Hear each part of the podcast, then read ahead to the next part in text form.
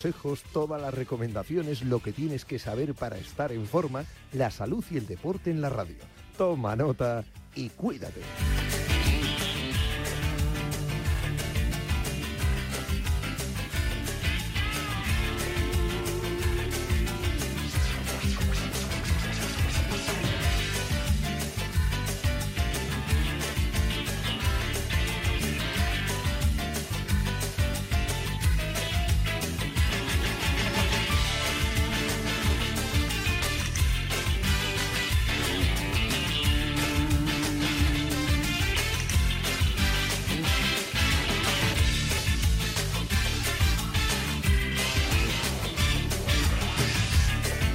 Yanela Clavo.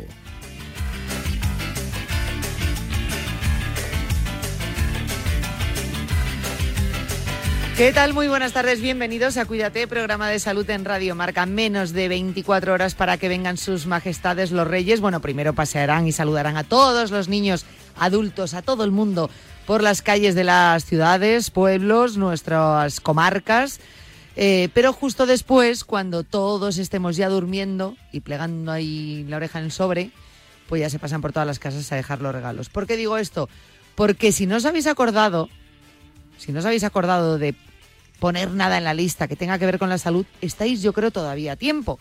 Así que oye, algún gadget, alguna cosa que tenga que ver con salud. Por un lado, la intención y voluntad que pongáis vosotros de cara a los objetivos saludables de todo el año.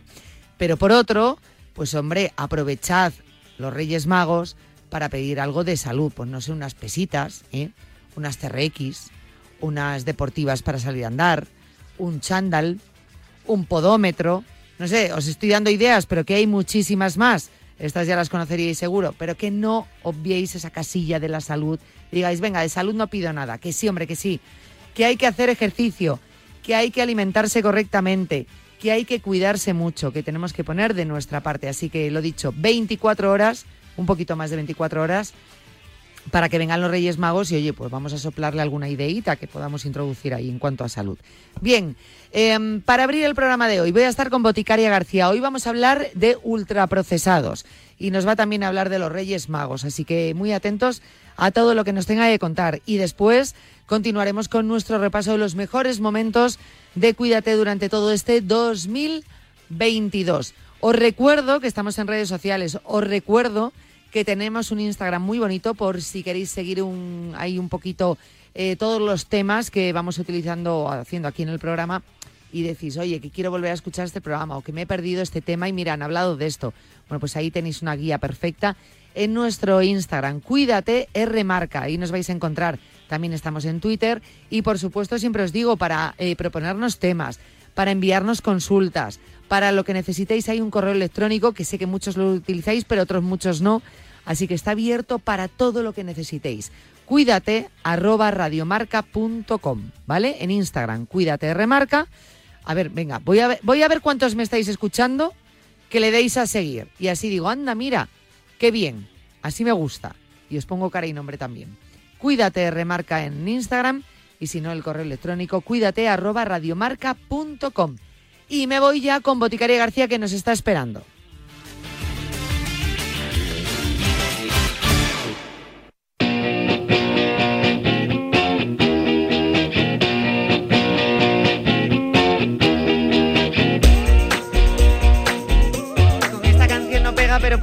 Ya vienen los reyes.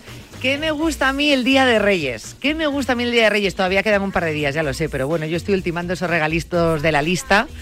eh, que, viene muy bien también. Yo, pues a última hora, pues los reyes pueden decir, venga, hombre, que todavía me cabe un regalo más en el camello. Pues ya está, pues que todavía hay tiempo. En fin, espero que metáis dentro de vuestra lista de reyes algún regalo saludable, ¿eh? Voy a preguntarle a Boti a ver si ha metido, pues yo qué sé, el típico botiquín, unas vendas y un paracetamol. Boti, ¿qué tal? Muy buenos días, feliz año. Muy buenos días, feliz año, Jane. Ya vienen los Reyes y hoy tenemos que felicitar a alguien muy especial porque, ¿sabes qué día es hoy? Eh, día 4, Día 4 de enero. ¿Y sabes qué día es el 4 de enero? 4 de enero, espérate, cumpleaños de... No, Es San Aquilino. San Aquilino. ¡Me cachis! ¡Felicidad! Pero por favor, San Aquilino, mi padre, mi padre es un santo que tiene un santo muy peculiar, pues hay que felicitarle. Hombre, que hay que felicitarle. ¿Cómo le llaman realmente? Porque no le llamarán Aquilino, entiendo, porque los nombres así, o más largos o más complicados, tienen su diminutivo. Yane, absolutamente todo el mundo le llama Aquilino. Nadie llama a mi padre de otra manera que no sea Aquilino. ¿En serio? Te lo prometo, Aquilino, todo el mundo. O sea, eh, mi madre alguna vez le dice aquí, pero yo creo que ya por economía del lenguaje cuando estaba hablando, pero nadie, ni sus hermanos, ni Aquilino, Aquilino. O sea, le llaman Aquilino todo el mundo. Hombre, No, te, no. te voy a decir una cosa, a mí me gusta más cuando los nombres son así más, más clásicos y más tal, que se mantenga el nombre completo. Es como mi hija, bueno, que ahora porque es muy común decir Manuela, pero hace unos años no se hablaba tanto de Manuela y todo el mundo, Manu, Manu, no, perdona, se llama Manuela. Se llama Manuela, claro que sí. O mi tía que se llama Bonifacia, Boni, Boni, pues no, Bonifacia. Ya está, bueno, pues esto lo eh, mismo. San Pues fíjate, Aquilino. fíjate que yo me llamo María de los Ángeles y a mí nadie me llama María de los Ángeles. De hecho, mira, me pasó una cosa el otro día. eh, me dieron un, un premio los de la denominación de origen del queso manchego, los premios grandes manchegos. Y le daban un premio también a Rosalén. Hondo. Y Rosalén se llama María de los Ángeles.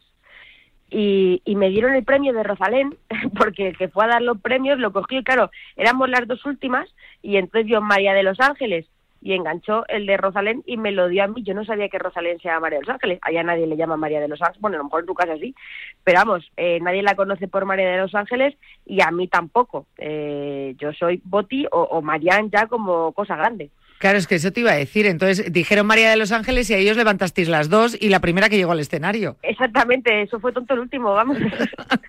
Pero bueno, había dos, había premio para cada una, por lo menos. Sí, sí, teníamos un premio cada uno. Lo que pasa es que cuando yo llegué, eh, bueno, es que además es muy, es muy gracioso porque el premio a los a los quesos con denominación de origen tienen es lo que llaman una como una placa que es como una matrícula, ¿no? Como que garantiza la autenticidad y entonces es eh, 0001 y te ponen las iniciales, ¿no? En, en el queso. Entonces, aquí han hecho las, como si fuera la matrícula de los coches, ¿no? Que es 0001 y JFK, ¿no? Y 002, 003 con las matrículas, ¿no? Los números y las y las y las las letras. Sí. Y claro, el del mío ponía 000MRO. Y me dice el tío, no, es que estos son las iniciales. Y yo, MRO, pues yo soy MGG. Y yo, claro, me estaba, según me daban el premio, digo, aquí algo suena muy raro, porque yo no me estoy enterando de la numeración de la placa. Y es que, claro, me habían dado la de, la de Rosalén, que es María de Los Ángeles, Rosalén, no lo sé si es Ordóñez o, o, o como sea. Ah, o sea que Rosalén es apellido. Sí, sí. Ah, yo pensé que era nombre artístico. No, no, es el apellido, es el apellido que tenía su padre. Jolín, vale, vale, vale. Ortuño se llama, María de los Ángeles Rosalén, Ortuño es. Eso, eso, gallego o asturiano. Ortuño puede ser, sí, eh, puede ser, pero ella es de Albacete, ¿eh? Ojo que ella es de Albacete. Ah, bueno, pues entonces nada. Pero bueno, hombre, que puede tener antepasados también de, de arriba. De arriba me refiero del el- norte, quiero hombre, decir. Por, su- por- por su- por supuesto, hombre, Ortuño yo creo que sí, ¿no? Oye, qué chulo ese que el queso lleve las iniciales. Es muy bonito. Sí, La sí. verdad que sí. Pero tú Me tienes gusta. ahí tus iniciales con tu 001 y tu premio. Oye, pues está muy bien. A Pues que ver, sepas que, que Ortuño es de Álava. Mm, y Ortuño, en latín, que hablamos el otro día de mi, de mi filia por el latín, eh, deriva del cognomen latino Fortunius. O sea, Ortuño viene de Fortunius, del latín fortuna. Buena suerte. ¡Ostra! Mira, ¿ves cómo tú sabes seguir ahí la etimología de las palabras? Eh, Oye, yo- me encanta que Ortuño... ¿que ¿Tú, que- ¿Tú dirías que Ortuño significa buena suerte? Pues ahí lo tienes. Pues no. mm, Ya has aprendido algo. Mira, has empezado el año aprendiendo algo interesante. Ortuño, puño o... Pero por ahí. Otuño también, eh, no vamos a seguir por ahí. No, no, no, no vamos a seguir porque me está poniendo Víctor una cara muy rara y pienso que estamos haciendo una rima extraña, que hay una rima por detrás y que se me está escapando a mí. Eh, No hay que hacer, no hay que hacer rimas con los apellidos de la gente, que eso es fatal. Además, mira, el Rosalén, mío lo por hacen ejemplo, que no veas. con, con, con Rosalén no- es muy difícil hacer rimas, mm, porque no rima con nada, fíjate, no con García, que rima con las patas torcidas. Ah, Eso me es decían a mí de pequeña. Es verdad. Mayán García, con las patas torcidas. Jolín, a mí me decían una, pues una cosa, claro, no la voy a decir aquí, no la voy a re- reproducir porque queda muy soez. Pero me lo decían también con, mi apellido, sí, sí. ¿Con tu apellido clavo? Sí. Sí, pues mejor que no lo repitas. ¿Por qué? Porque te viene algo parecido a la Me cabeza. viene algo, me viene, me viene algo. Pues eso me decían, o sea que es verdad, gracietas con los apellidos no. Mm, que nosotras tenemos ahí, pues eso. Eh, que duele, hombre. Que yo, yo fíjate que creo que dentro de mis apellidos tengo algo por ahí parecido a Ortuño. Sí. Sí. Es que mi madre tiene un apellido, un tercer, un cuarto apellido muy largo y muy extraño. Y yo creo que tiene un- en algunas palabras la palabra Ortuño. Pero bueno, Pues oye, investiga, investiga. voy a investigar, pero que no vamos a estar hoy hablando de apellidos, que luego se nos va y estamos con la lista de reyes. Estamos con los ocho apellidos vascos aquí y, y- y estamos ya que, que tenemos que meternos ya con los nuevos propósitos, yo creo, porque que ya procede. Hombre. ¿Qué sería de un nuevo año sin nuevos propósitos, Yanela? Hombre que procede y de hecho los nuevos propósitos de enero siempre son los mismos, que yo espero que un año cumplamos siempre que sean basados en la salud. Por un lado es el ejercicio y por otro mucho el tema dietas, alimentación y todo esto. De hecho yo creo que es por el que vamos a empezar precisamente eh, a hablar hoy, porque siempre en enero pues hay mm, novedades, novedades y, y este año la tenemos en cuanto a alimentación. Sí, mira, la FDA se ha puesto las pilas. Eh, se las puso eh, pasado mes de, bueno, en este otoño, en este mes de otoño ha sido. Empezaron después de verano a hacer ruido y luego ya en noviembre, diciembre se está hablando de esto y bueno, quieren por fin ponerle coto a los ultraprocesados disfrazados de saludables, que eso está muy bien, es decir, que una cosa que es una caca de la vaca no te la puedan vender como healthy. Y es que aquí ha habido un tema que viene de lejos del año 1992, es decir, han pasado 30 años, ya 31, en el Departamento de Agricultura de Estados Unidos. eh, alguien tuvo una idea brillante, y lo digo mm, no, no irónicamente, fue una idea muy brillante utilizar una figura muy gráfica, la pirámide, para explicar cuál tenía que ser la proporción de alimentos. Y esa idea lo petó. La pirámide de los alimentos, eso todos lo conocemos, está en nuestro imaginario colectivo, es un icono, incluso un dogma. ¿Qué pasa? Que 30 años después hay muchos eh, grupos de trabajo que han revisado la pirámide y han visto que mm, mm, igual hay que darle la vuelta, eh, pero claro, la sombra de la pirámide es alargada y los, pirámide, los, los pilares que la cimentan siguen coleando mucho la legislación, que al final regula el etiquetado nutricional en Estados Unidos y ellos pues ahora mismo dicen, mira, en 30 años aquí hemos investigado mucho, hay- hemos visto muchas cositas, vamos a ver si hacemos algo diferente. Fíjate, darle la vuelta a esa pirámide, ¿no? Que, que hasta la hemos estudiado en los libros. ¿Y, y por qué justo ahora? Bueno, pues porque vamos tarde, eh, Yané. O sea, las estadísticas de enfermedades prevenibles relacionadas con la dieta, hablo de enfermedades cardiovasculares, diabetes, obesidad, pues ya son una epidemia. Concretamente en Estados Unidos, el 80% de las personas no comen suficientes frutas y verduras. 80%, ¿eh?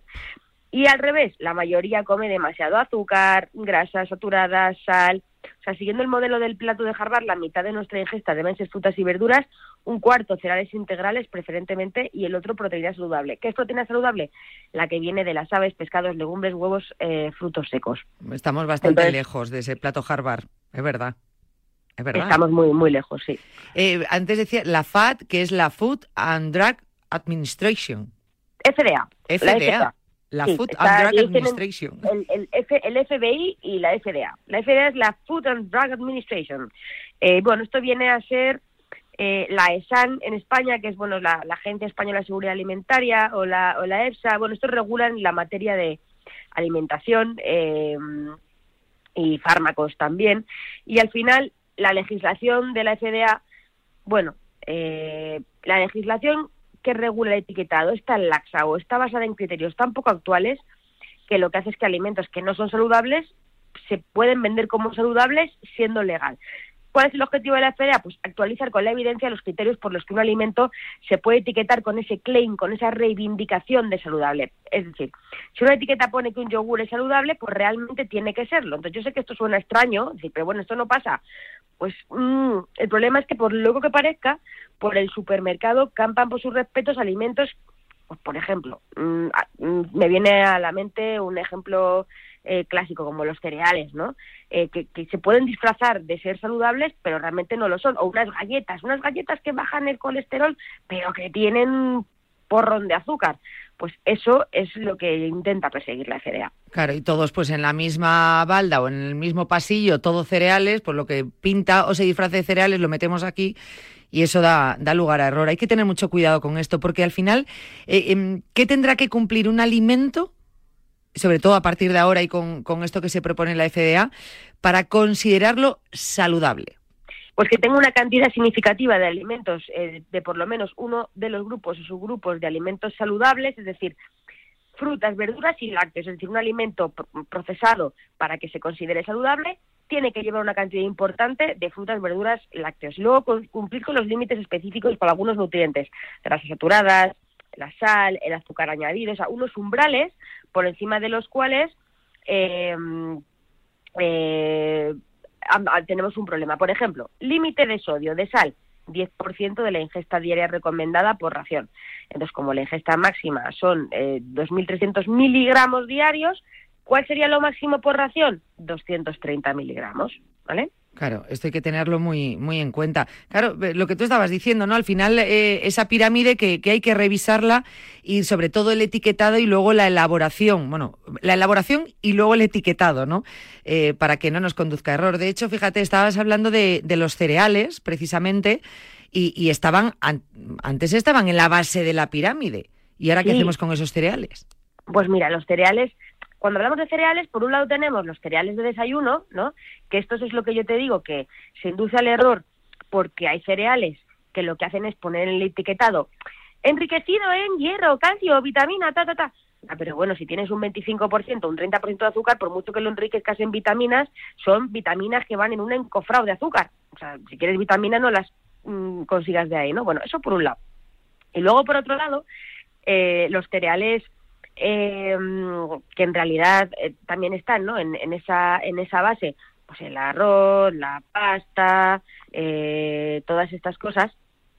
Bueno, pues eh, al final lo que se recomienda es que principalmente sean integrales y para que, según la FDA ahora, que las nuevas medidas se implementen, unos cereales para poder ser etiquetados como saludables deberían tener tres cuartas partes de cereales integrales, no más de un gramo de grasa saturada, los 230 miligramos de sodio que decíamos antes de la, de la sal y 2,5 gramos de azúcares añadidos por ración máximo, ¿vale? Entonces, bueno, esto dicho así son datos que suenan, pero cuando te pones a formular, pues ya son limitaciones, porque ya tienes que tener poquito de aquí, poquito de aquí y muchito de aquí, de lo bueno, con lo cual el producto acaba siendo diferente.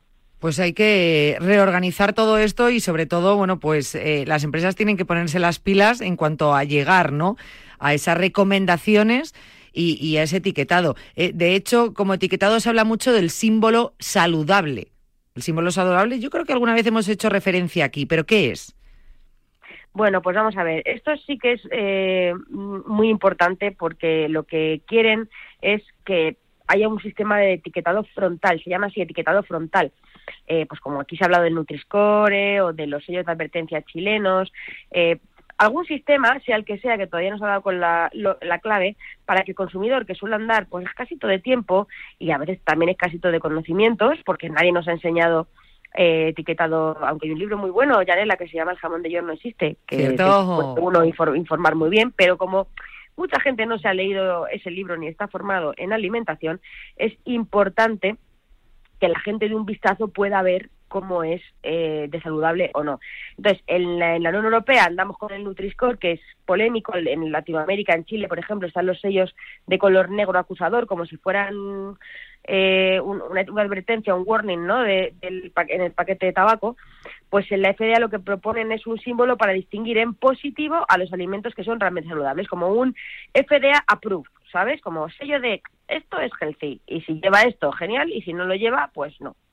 Bueno, pues ellos que nos den esas pistas. Pero entonces, a partir de ahora, ¿cuáles serán esos próximos eh, pasos, eh, ahora concretamente en, América?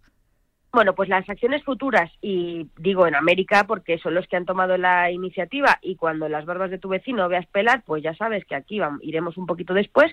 Pero llegará. Ah, son cinco cositas. El etiquetado frontal, es decir, que de una manera rápida se pueda comunicar eh, y ver de un vistazo, ¿no? Para que el consumidor tome decisiones saludables. Compra online, es decir, facilitar que la información nutricional esté muy disponible al comprar alimentos online. Sal, eh, reducir el sodio de la sal en los alimentos. Se han marcado recientemente unos objetivos de reducción voluntaria para la industria. De momento es voluntario, pero mm, igual eh, alguno hay que fijar. El azúcar, eh, también se avanza en la, dirección de reducir el consumo de azúcar añadido. Y la educación, más educación, más divulgación para garantizar que los padres, los cuidadores estén al tanto de las últimas recomendaciones en niños pequeños, que es súper, súper eh, importante. Pero vamos, yo diría, no solo niños pequeños, sino los propios adultos que nos falta a todos un poquito. Entonces, bueno, habrá que analizar los detalles de cada estrategia, cuál es el impacto, pero vamos, yo creo que es muy positivo que esto esté encima de la mesa, que en 2023 se vayan a implementar estos cambios y bueno, pues ya de aquí solo nos queda decir, ¿en España para cuándo? ¿En España para cuándo? en España para cuándo? Pues nosotros lo que tú has dicho, eh, nos pondremos las pilas cuando los demás eh, ya, ya, ya, se la hayan puesto y nosotros digamos, oye, que está cambiando todo el mundo, ¿será que algo tenemos que modificar? Pues por una vez podríamos empezar a darnos un poco de prisita y, que cada uno pues empiece a cambiar las cosas, ¿no? Mm, que muchas veces eh, hay cosas que, entendemos, que sabemos, que tenemos la información, pero directamente decimos, ah, no, pero en el etiquetado pone esto, prefiero mirar para otro lado cuando sabes realmente que lo que estás comprando no es tan sano. Entonces tampoco te quiero decir, que está muy mal que lo pongan las etiquetas, pero que si ya de por sí podemos poner un poquito de nuestra parte nosotros y empezar a comer sano por ir ahorrando tiempo, pues casi mejor. Ya, pues efectivamente, todo lo que sea ahorrar tiempo, todo lo que sea facilitar al, al consumidor, o sea, creo que es fundamental y que, bueno, que no sería, que, sea, que es complicado, sí, porque blanco o negro no es tan fácil, pero que se pueden hacer muchas más medidas de las que estamos haciendo también. Y yo creo que poquito a poco en estos años lo vamos a ver porque es una demanda del consumidor y porque hay muchas empresas y muchas multinacionales muy muy grandes con las que además yo tengo la suerte de, trabajar y me cuelo desde dentro de los equipos de, marketing de muchas empresas alimentarias que muchas veces me piden, hay, hay un trabajo que se ve ya no hay otro que no se ve, yo trabajo mucho con la industria que me llaman muchas veces para, bueno, pues a modo de consultoría, ¿no? De, oye, Boti, ¿tú cómo ves esto?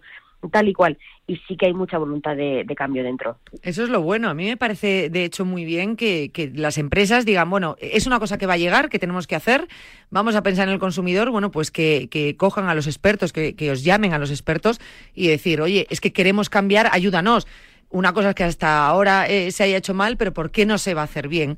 Bueno, pues el trabajo entre la industria, eh, em, ese trabajo multidisciplinar, ¿no? Y entre todos los expertos, bueno, pues pueden hacer que lleguemos a ese producto mucho más sano y desde luego que nos ayude a una dieta mucho más equilibrada y cuidada. Repito, eh, cuando se habla de dieta no es para adelgazar, cuando se habla de dieta es por salud, para alimentarnos bien y, y comer adecuadamente.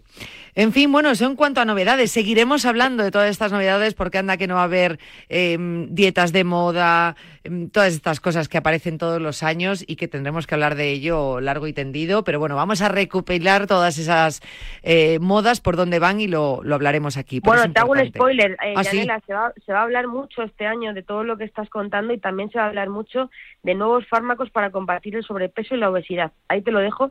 Ya al final del año pasado, en noviembre, diciembre, hubo desabastecimiento de algunos fármacos eh, que se utilizan para la diabetes, pero que se ha visto como, como, como efecto que también pueden ser interesantes para combatir el sobrepeso y la obesidad. Y vamos a hablar mucho de esto, vamos a hablar mucho de fármacos que se están desarrollando o que ya están ahí y que van a ayudar a, a eso. Son muy buenas noticias, aunque el abordaje de la obesidad y sobrepeso es 360 necesitamos abordaje psicológico, nutricional, ejercicio físico, o sea, esto es integral, pero que haya herramientas como fármacos que nos ayuden también es fundamental.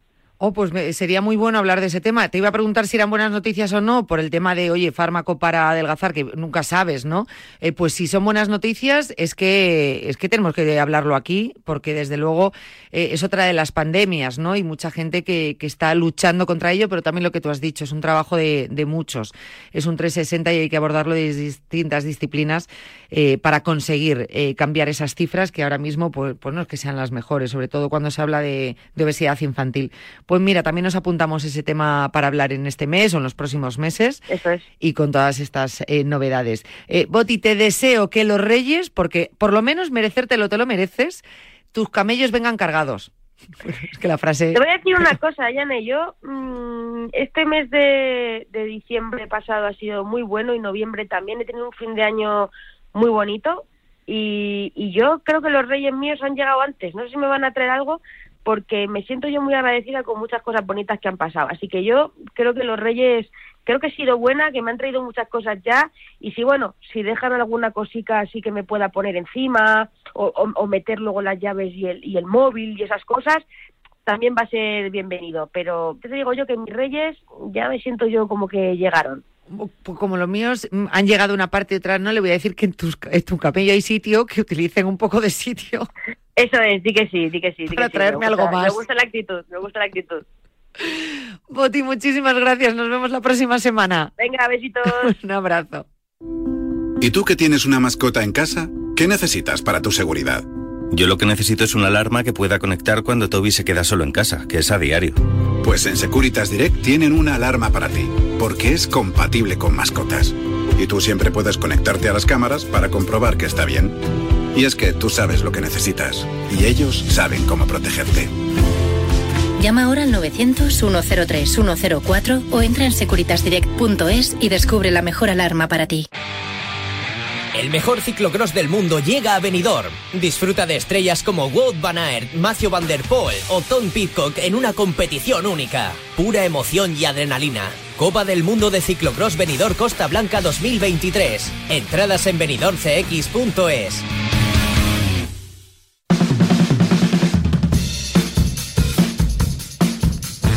En este programa, si os dais cuenta, solemos dejar muchos temas pendientes. ¿Cómo me gusta cuando puedo? Empezar a, darle ese doble, a, doble checa, a decir, oye, ya, cumplido, hablado, tratado. Bueno, pues hace unas semanas eh, estuvimos hablando, mm, si recordáis, estuvimos hablando de las lesiones propias del tenis y salió eh, una de ellas que es la epicondilitis, que, bueno, pues es, es, muy recurrente en vuestras consultas cuando llamáis aquí al programa. Y dije, vamos a dedicar un espacio concreto para hablar de epicondilitis. Bueno, pues aquí es donde estamos recuperando el tema. Y volvemos a hablar, ya la conocéis, con la doctora Nuria Martínez López, traumatóloga del Hospital Quirón Salud de Madrid, que ya me está escuchando. Doctora Martínez, ¿qué tal? Buenos días. Hola, buenos días. Eh, muchas gracias por volver a estar con nosotros en tan poco tiempo, ¿eh? Gracias a ti por estar estos minutillos compartiendo contigo. Eh, seguro que de aquí volvemos a sacar otro tema, porque de verdad, doctora, yo no paro de, con los médicos de tener temas pendientes por hablar. es tremendo. Bueno, vamos a hablar de la epicondilitis. Eh, como traumatóloga, yo no sé si me puede decir si es una lesión eh, que, que suele darse bastante en consulta. Sí, sí, la epicondilitis es una como tú has dicho antes, es una patología bastante recurrente y, es un motivo frecuente de consulta, pues como iremos comentando en el transcurso de estos minutos eh, por los motivos por los que se genera, ¿no? Claro, eh, porque es bastante común porque bueno podemos hablar y de hecho hablaremos de, la epicondilitis producida en, los deportes, pero también en la vida cotidiana. ¿Qué, qué es la epicondilitis, doctora? Bueno, pues la epicondilitis es una lesión que lo que manifiesta principalmente es dolor y malestar en la región externa del codo. Eh, que se pone sobre todo en manifiesto pues cuando queremos coger un peso con la mano, por ejemplo, o en otras ocasiones también puede incluso aparecer dolor de reposo. Claro, y puede ser, o sea, que nosotros hacemos un movimiento eh, o cogemos un peso eh, de una manera errónea y en ese momento nos puede producir la lesión o es de una manera continuada, es decir, por hacer un movimiento de una manera incorrecta en el tiempo se produce la epicondilitis? Pues ahí está la cosa, porque eh, eh, lo menos frecuente es que sea por de repente un peso excesivo y lo más frecuente es que sea por repetición de movimientos viciados, ¿no? Se produce habitualmente la epicondilitis porque se irrita lo que es la inserción de, los tendones que, hacen la extensión de, la muñeca y de los dedos, que son los extensores del antebrazo, en el lugar de donde se insertan en el codo, que es lo que llamamos nosotros el epicóndilo, de ahí el nombre de epicondilitis. Y de ahí también que el movimiento principalmente de la muñeca y de los dedos sea lo que genera el dolor en el origen de estos, de estos músculos ahí a nivel del codo. Y, es, y eso es lo que te he comentado, ¿no? En general aparece por esfuerzos repetitivos de estos músculos que estamos haciendo movimientos de extensión de muñeca y extensión de los dedos. Claro, eh, muchas veces, bueno, pues cuando, eh, pues por ejemplo, el otro día hablábamos del tenis, ¿no? Pero cuando empezamos a jugar un deporte, si cogemos un vicio eh, o adquirimos un mal vicio a la hora de coger la raqueta, bueno, pues si no nos lo corrigen, al final al terminar jugando y jugando y jugando, pues se termina produciendo esa lesión. las personas, doctora, que hemos padecido epicondilitis, eh, ahora mismo dirán, Dios mío, qué recuerdos, qué dolor, porque es una lesión muy, muy dolorosa efectivamente es dolorosa y bastante molesta porque interfiere mucho en las actividades que hacemos diariamente, como coger una botella o coger un vaso, nos está doliendo, incluso cuando nos pegan un apretón para saludar con la mano, simplemente eso también hace que nos, nos eh, si estamos doloridos por esos músculos que están irritados, que están inflamados, ese gesto eh, incrementa el dolor y efectivamente interfiere en la vida diaria con, vamos, con bastante intensidad. ¿Hay algún síntoma que, que, pueda dar pista, por ejemplo, para los oyentes que sí que no han padecido la epicondilitis, que digan, ah, pues yo tengo esta molestia, este dolor, esto sí que entonces puede ser epicondilitis? Bueno, pues eh, digamos que el síntoma más, más habitual y que puede decir uno princeps, por así decirlo, es el, intentar coger algún gesto con la palma de la mano hacia abajo, ¿no? Entonces, si uno intenta coger una, eh, cualquier cosa, eh, un vaso, una botella de agua, una garrafa, y de repente al, coger el peso y mantener un poquito la muñeca hacia atrás, tenemos dolor en la parte lateral del codo, eh, pues eh, puede ser un comienzo, ¿no? Vale, porque claro, hay gente que puede decir ah, pues a mí me suele doler el codo. Bueno, pues no tiene por qué, ojo, eh, ser epicondilitis. Efectivamente, no, todo va a ser, uy, ya el codo, ya epicondilitis, no, no trae claro, eh, ¿En qué deporte suele darse más esta lesión y luego en qué rutinas de nuestra vida cotidiana puede producirse? Porque ya le adelanto, por ejemplo, que en mi caso fue cuando fui mamá de coger mal a la niña todo el día en el mismo lado y, apoyarla y coger ese peso de una manera inadecuada. Exacto, exacto. Bueno, pues empezando con el tema de las actividades deportivas, eh, aquellas que más se predisponen son sobre todo, como, como has comentado antes, Janela, los deportes de raqueta, como puede ser tenis, pádel, squash, pero también pueden aparecer en otros deportes, como por ejemplo la escalada, ¿no? Y también deportes náuticos, como la vela. En general son actividades que fuerzan esa posición que hemos estado hablando, ¿eh? de llevar eh, la muñeca hacia atrás con un poquito el, codo, el codo algo flexionado. Y luego, en realidad, la mayoría de personas que sufren epicondilitis no son practicantes de estos deportes que hemos hablado. Lo frecuente, lo frecuente es que eh, el desencadenante sea el uso, mal abuso, por ejemplo, de ordenadores, tabletas digitales, teléfonos móviles, que al final terminamos abusando, echando muchísimas horas en una posición que fuerza ese gesto que hemos hablado antes. Y hay actividades eh, de coger pesos, como son las mamás, eh, dar biberón, amamantar muchas veces, la posición en la que eh, cogemos la cabeza de los niños, ¿no? cuando se, se les está alimentando, que como es tu caso, pues te lo predispuso y a mí también. yo, yo también soy humana.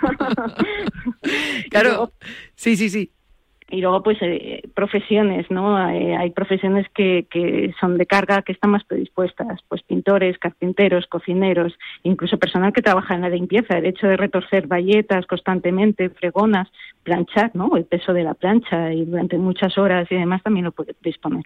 Estaba eh, antes justo de, entrar a la entrevista estaba comentando con los compañeros y yo nada vamos a hablar hoy de epicondilitis y ahora estaba cayendo que justo me ha dicho un compañero ah pues yo conozco a un a un eh, personal del servicio, creo que es un camarero de un restaurante aquí en Madrid muy conocido, que dice que tuvo una epicondilitis porque era eh, él se dedicaba a cortar jamón en ese restaurante y se le formó una epicondilitis.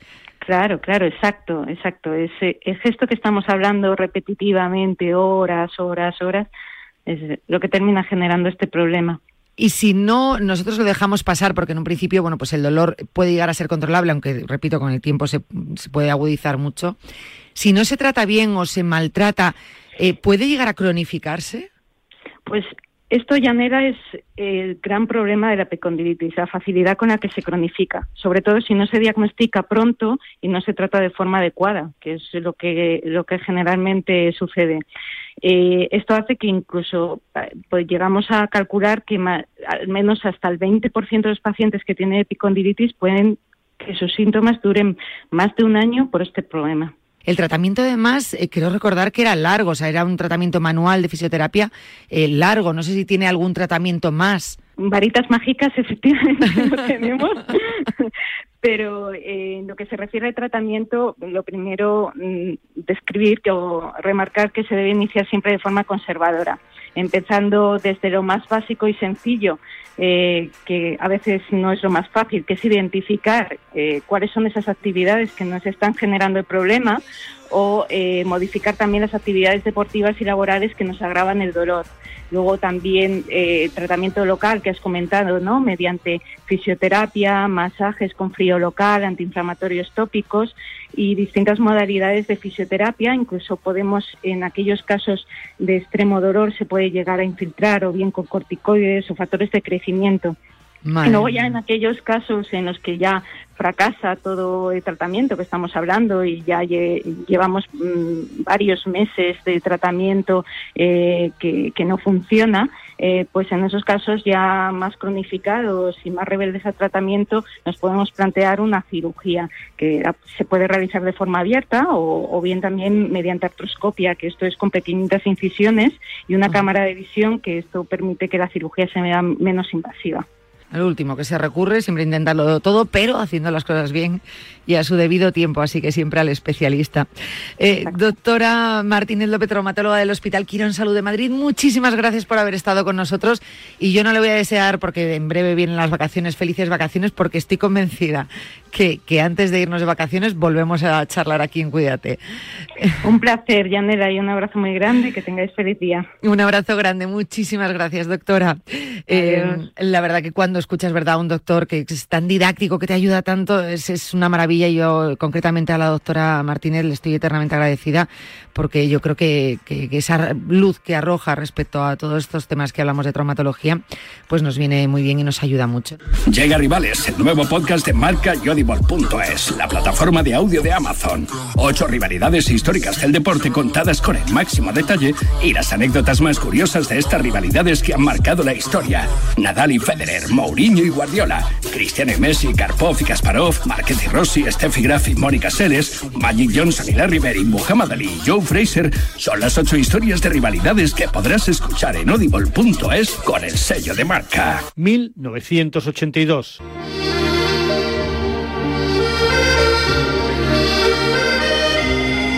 Vamos, Victoria, has dicho que es importante que yo comprenda. También es importante que tú comprendas. El amor es una dirección en dos sentidos. ¿Por qué habré dicho eso? Julie Andrews se trasviste de hombre para volver a convertirse en mujer en Víctor o Victoria. La Claqueta. Un año glorioso que soportará que unos locos del cine comiencen su andadura radiofónica con La Claqueta. Gracias a todos por estos 40 años. Han sido de película. La Claqueta. 40 años amando el cine. Domingos de 8 a 9 de la mañana en Radio Marca.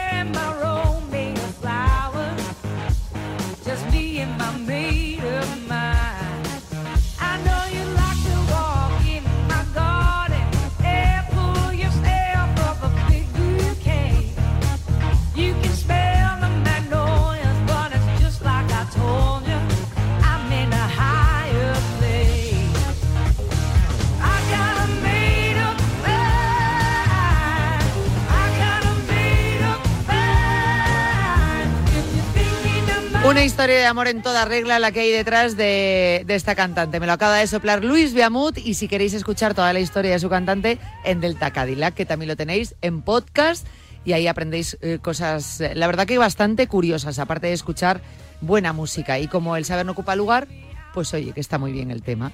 Como el saber no ocupa lugar también en materia de salud. Bien. Em, hace no mucho se celebró el Día Europeo de la Concienciación del Paro Cardíaco. Nosotros atendimos a este tema bastante importante, porque entre otras cosas, aparte de ya de por sí ser un tema importante, cada año se producen en España unas 30.000 paradas cardíacas. Bien, ¿cómo tenemos que reaccionar? ¿Cómo se tiene que realizar un masaje cardíaco eh, adecuadamente? Porque Estamos hablando de incluso poder salvar vidas, identificándolo y sabiéndolo cómo actuar. Así que me pareció muy, muy importante eh, la charla que tuvimos con el doctor eh, Julián eh, Pérez Villacastín, presidente de la Sociedad Española de, de, Cardiología. Nos contó un montón de cosas y nos enseñó sobre todo ese paso a paso, cómo reconocerlo, cómo realizar ese masaje cardíaco, cómo actuar eh, un deber que deberíamos obligarnos todos, ¿no? aprender un poco, pues para saber precisamente si tenemos un caso cercano, oye, vas por la calle, a lo mejor puede ocurrir, pues cómo reaccionar rápidamente, porque repito, podemos incluso de estar hablando de salvar vidas, que me parece lo suficientemente importante. Vamos a recuperar ese momento con el doctor Pérez Villacastín. Doctor Pérez Villacastín, ¿qué tal? Buenas tardes. Hola, buenas tardes. Eh, fenomenal, todo muy bien. Muchas gracias por acompañarnos, doctor, en un día además tan importante que nosotros hemos trasladado al día de hoy, pero no es, no es importante tanto el día, sino como hablar de ello, ¿verdad? Claro que sí, bien hecho, sí, sí. A veces nos centramos en el día que marca el calendario, lo cual es importante por lo menos para acordarnos una vez el año, pero sí es cierto que son temas de los que deberíamos estar concienciados e informarnos y aprender, y más en un caso como en el, que nos toca hoy, esa concienciación del paro cardíaco. Lo primero, doctor, para que los oyentes lo entiendan, ¿qué es una parada cardíaca o qué es ese paro cardíaco? El, el, paro cardíaco es muy fácil de entender porque, como dice su nombre, el corazón para y ya no expulsa sangre. Esto no lo hace quedándose quieto completamente, sino le llamamos fibrilar porque lo que hace es que eh, se mueve tan tenuemente que si lo viéramos desde fuera parece un saco de gusanos en vez de contraerse con la potencia que lo hace habitualmente. Entonces, al no salir sangre del corazón, a los 8 o 10 segundos, el cerebro decide eh, tirarse al suelo. Por lo tanto, se pierde el conocimiento y esa persona cae si está de pie y si no, pues pierde el conocimiento si está tumbada.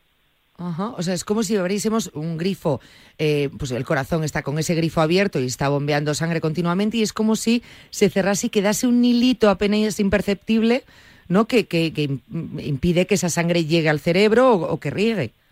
Así es, y el cerebro es, es muy sensible al oxígeno, entonces necesita que le esté llegando la sangre. Ya digo, dependiendo de la situación, pero en 8 o 10 segundos cualquiera que se le pare el corazón pierde el conocimiento. Y a partir de ese momento empieza ya la cuenta atrás, porque una cosa es perder el conocimiento y hay muchas probabilidades de recuperarlo si lo hacemos pronto, pero si ese paciente permanece, por ejemplo, 10 minutos sin oxígeno cerebral, eh, empieza a tener problemas que llamamos nosotros irreversibles, porque se va dañando su cerebro y luego a lo mejor vuelve a tener conciencia, pero ha perdido funciones eh, cognitivas o funciones cerebrales fundamentales.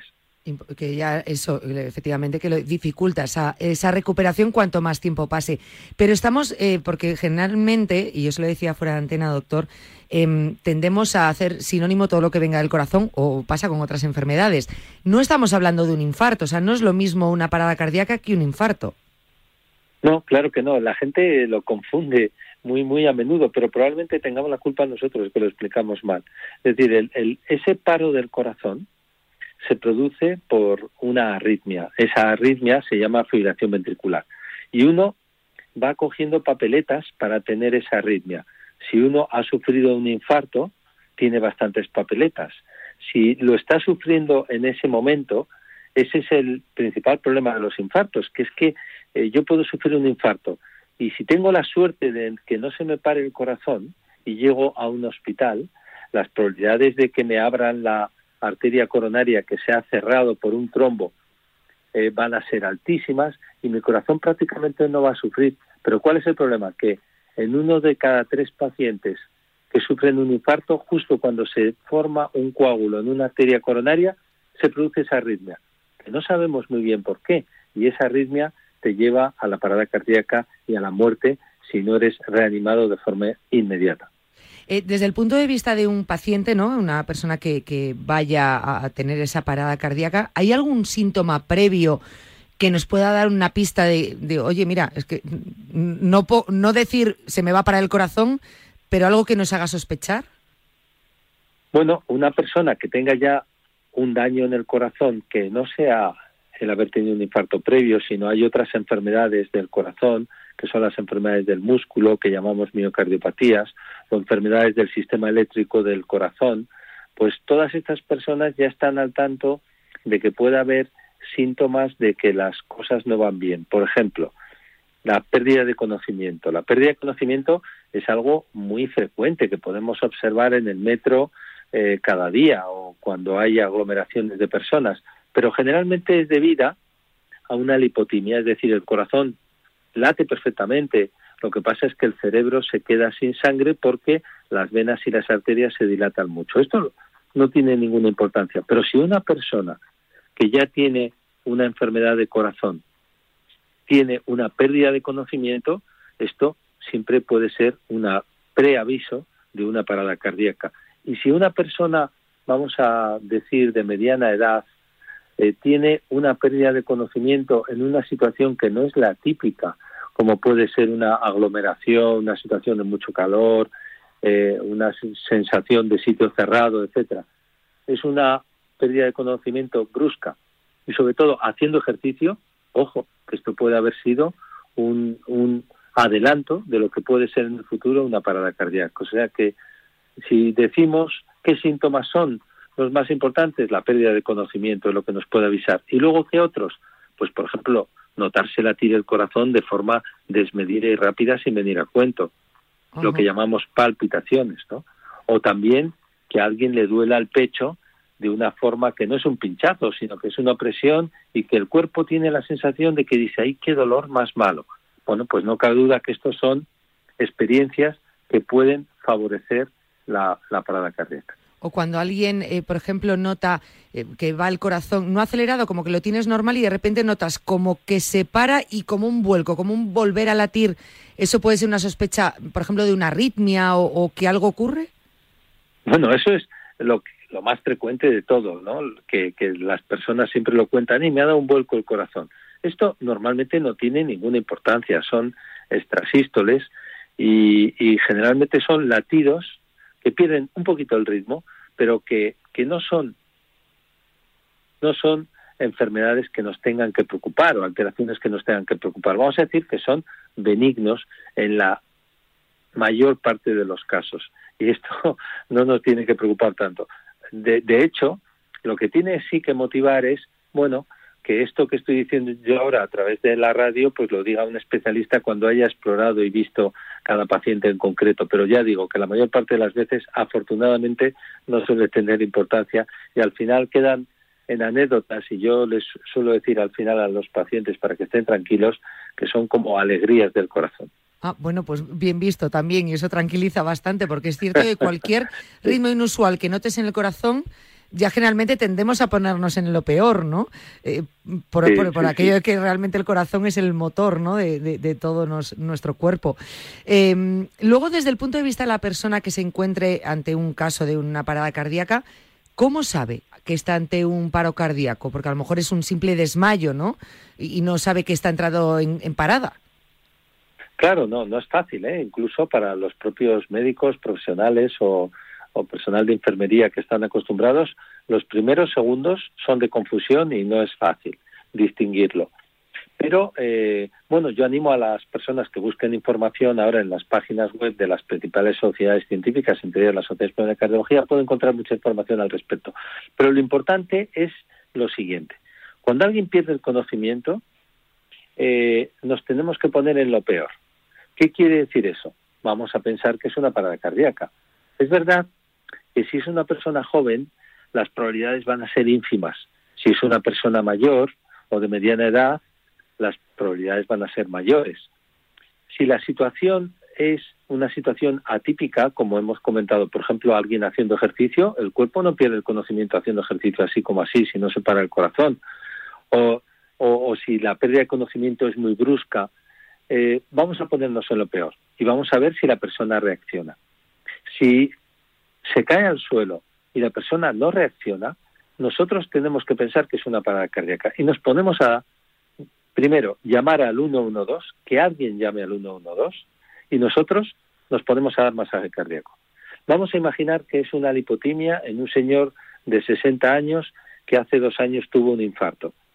Empezamos a dar masaje cardíaco, si es una lipotimia se va a despertar enseguida y nos va a decir qué me estás haciendo, que me hace daño. Fenomenal, lo hemos resuelto. Pero si es una parada cardíaca, ya hemos ganado unos minutos o unos segundos incluso que son fundamentales. En lo que viene ese equipo médico, bueno, pues actuar rápidamente. Claro, hacer un masaje cardíaco Previamente entiendo que lo ideal sería que todos podamos pues ir a un curso, que nos enseñen a realizar un correcto masaje cardíaco, pero a veces, oye, pues yo no he hecho ningún masaje cardíaco, no sé cómo hacerlo y de repente se desploma una persona a mi lado. Igualmente, por mal que lo hagamos, algo ayudará, entiendo. Pues poner las manos a la altura del pecho, ¿será?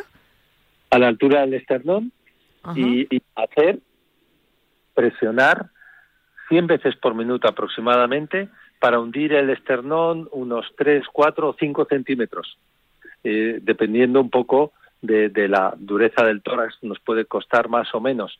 Pero que nosotros pensemos que estamos, nos imaginemos el corazón que está debajo y que le está llegando la compresión y que de esa forma está expulsando un poquito de sangre, porque al estar tumbada esa persona, con menos sangre ya conseguimos eh, moverla y que llegue al cerebro un poquito de sangre que aunque nadie esté haciendo eh, ventilación ni, ni, boca a boca, eh, lo más importante es, repito, haber llamado al 112 o que alguien llame y nosotros ponernos a hacer masaje. Que, que si uno quiere aprender, hay muchos, digamos, medios de aprender, porque hay muchos cursos, hay vídeos, etcétera, fenomenal. Pero como me estabas comentando, si tú no lo has hecho nunca, pues va a ser mucho mejor que hagas lo que puedas a que no hagas nada y tener suerte y cruzar los dedos para que llegue pronto un desfibrilador. Qué curioso, eh, ahora me lo estoy imaginando, ¿no? Eh, efectivamente, pues ese masaje, esa presión que lo que está haciendo es como mecánicamente no funciona bien el corazón, pues la sangre que, hay, ese poquito hilito, ¿no? Que tú le estés ayudando, pues, pues a insuflarlo más y que pueda llegar. Mm, una forma muy visual de explicarlo, la verdad. Y así nos da tiempo a que ese cerebro eh, siga recibiendo un poquito de sangre y no se deteriore. Entonces, a lo mejor en vez de los 10 minutos, pues disponemos de 20, de 25, de 30 y estamos dando tiempo a que llegue el desfibrilador para resetear ese corazón. Sí, en el caso de tener, por ejemplo, un desfibrilador cercano, porque estamos en un espacio cardioprotegido, eh, nosotros lo podemos utilizar, ¿no? O sea, yo estoy ahora mismo aquí en la puerta de la radio, que tenemos desfibrilador. ¿Podría cogerlo y utilizarlo? Sí, a que, a que estaría fenomenal que hubiera simulacros. Hombre, la verdad que sería perfecto, sinceramente, y lo agradecería mucho.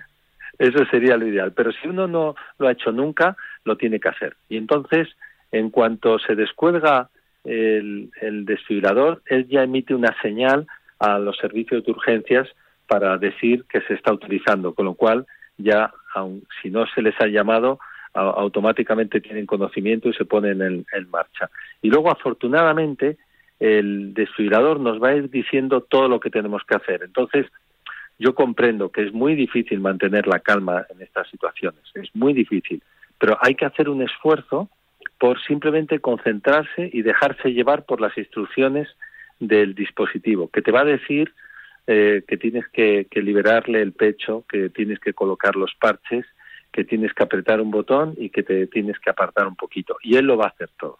Ah, vale, o sea, que no tengamos miedo. Eh, ahora estoy hablando por los oyentes, pero realmente yo creo que estoy hablando por mí misma, viéndome en esa situación, el miedo, ¿no? Hay personas que podemos decir, vale, eh, y si con, utilizo desfibrilador y le provoco más daño al paciente porque le electrocuto, que es que te, lo imaginas en la cabeza, que, oye, le estás metiendo ahí, no sé, pues no hay peligro. Sí, sí, sí, no, eh, claro que lo pensamos todos, pero nada más lejos de la realidad. Están tan bien diseñados y pensados que, no van a hacer nunca daño. Si no hace falta el choque, él lo reconoce y no libera el choque. Y si hace falta el choque es porque es imprescindible el choque. Otra cosa es que por desgracia, pues al llegar tarde o porque hay veces que por mucho que queramos no se puede reanimar a una persona, pero en la mayor parte de las veces va a ser eficaz y le va a salvar la vida, sin duda.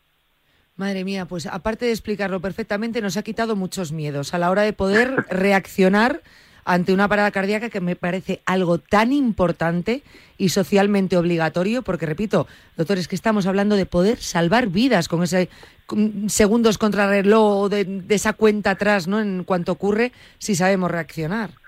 Pero fíjese eh, lo que nos duele, que por ejemplo alguien se caiga en un campo de fútbol y, y los jugadores de alrededor, en vez de ponerse a dar masaje, empiecen a, hacer gestos, a darse la vuelta, a llorar, a, a, pedir ayuda, cuando serían ellos los primeros que se tendrían que tirar encima de su compañero y empezar a hacer maniobras de reanimación.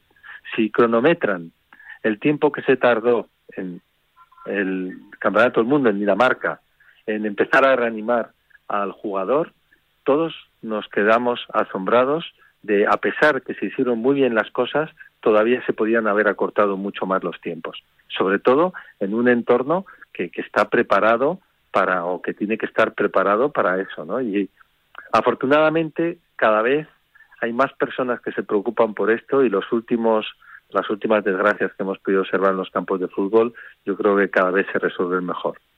Con esa rapidez, ¿no? No dejarnos llevar por el pánico y avisar a los demás, sino rápidamente, o sea, que tenga que ser algo que nos salga sin pensar. Persona que se queda al suelo, tú empieza a bombear por lo que pueda pasar. Mientras alguien, oye, llama al 112, yo estoy aquí haciendo el masaje cardíaco y esos segundos que, que, se pueden ganar y que pueden salvar vidas o, o que, bueno, o, esos daños irreversibles muchas veces por empezar por empezar tarde con esa, con esa reanimación. Sí, sí, a, mí me dijo un jugador de fútbol que me hizo mucha gracia en una conferencia que estamos hablando sobre la muerte súbita, que es una desgracia tremenda ¿no? en los deportistas, aunque es muy rara, y decía, eh, hablando de los desfibriladores. Al 112, yo estoy aquí haciendo el masaje cardíaco y esos segundos que, que, que se pueden ganar y que pueden salvar vidas o, o que, bueno, o, o esos daños irreversibles muchas veces por empezar por empezar tarde con esa, con esa reanimación. Sí, sí, a, a, mí me dijo un jugador de fútbol que me hizo mucha gracia en una conferencia que estamos hablando sobre la muerte súbita, que es una desgracia tremenda ¿no? en los deportistas, aunque es muy rara, y decía, eh, hablando de los desfibriladores, decía, sí, sí, yo juego de centrocampista y me interesa que haya un desfibrilador cerca, pero sobre todo me interesa que el extremo que juega conmigo sepa hacer maniobras de reanimación. Y tenía toda la razón. Ostras, es verdad, claro, porque siempre estamos pendientes y pedimos, ¿no? Que haya, por supuesto, eh, pues un desfibrilador en cualquier sitio de trabajo, por supuesto, cuando hablamos de deporte en cualquier campo de fútbol, pero es verdad, o sea, casi lo que pides es que el que esté a tu lado tenga la, esa frialdad de ponerse rápido a hacerte ese, ese masaje cardíaco. Eh, Efectivamente. No se puede imaginar, doctor Pérez Villacastín, la labor que ha hecho hoy aquí en estos minutos de programa con los oyentes. Y conmigo misma, ¿eh? bueno, me alegro mucho que podamos servir para, para eso, para establecer esta, esta cultura de que eh, se puede parar o parar, alguien puede tener una parada cardíaca alrededor nuestro, pero nosotros no nos podemos parar. Tenemos que, que, que ayudar inmediatamente. Efectivamente, ese no nos podemos parar, que puede llegar a salvar vidas. Doctor Julián Pérez Villacastín, muchísimas gracias por haber estado con nosotros. Muchas gracias a ustedes por invitarme. Muchas gracias. Se lo agradezco de verdad de corazón. Doctor Julián Pérez Villacastín, presidente de la Sociedad Española de Cardiología, hablando de la concienciación del paro cardíaco. Hasta aquí el programa de hoy. Recordad que estáis a tiempo de esa lista de Reyes Magos. Algo de salud, que no se os olvide nunca. Muy importante, salud. Y si no, oye, que no da tiempo, no me da tiempo a ampliar la lista de los Reyes Magos. Pues todos los días de 3 a 4 cuídate, que nosotros también somos un buen regalo que te ayuda a cuidarte. Hasta mañana, adiós.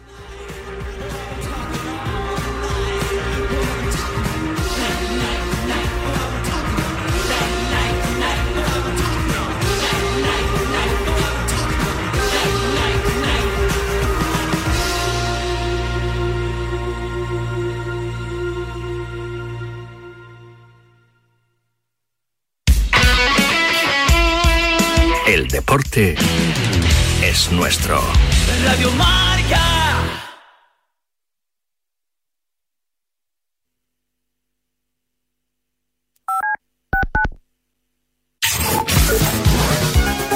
Lo que ocurre lo escuchas en marcador con Pablo Parra. Hay noticia en Málaga. ¿Cuál iba a ser o cuál era el nombre elegido por el Málaga para entrenar al equipo?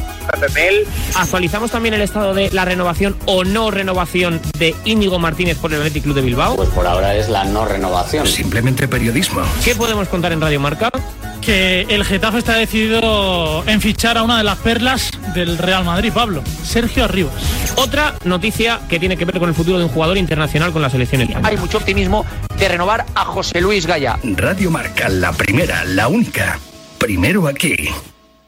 ¿Sabías que cada cinco horas se diagnostica un caso de esclerosis múltiple? Firma el manifiesto de Fundación GAEM para pedir más inversión en la investigación para la esclerosis múltiple.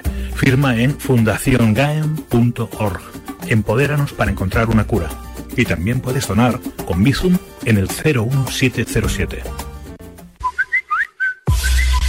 Servicio de WhatsApp de Radio Marca. 628 26 90 92. Envía tu nota de audio y cuéntanos tu opinión, sugerencias y quejas. Porque tú haces la radio. Memoriza el número de WhatsApp de Radio Marca. 628 26 90 92. Participa en la radio del deporte. Te estamos esperando.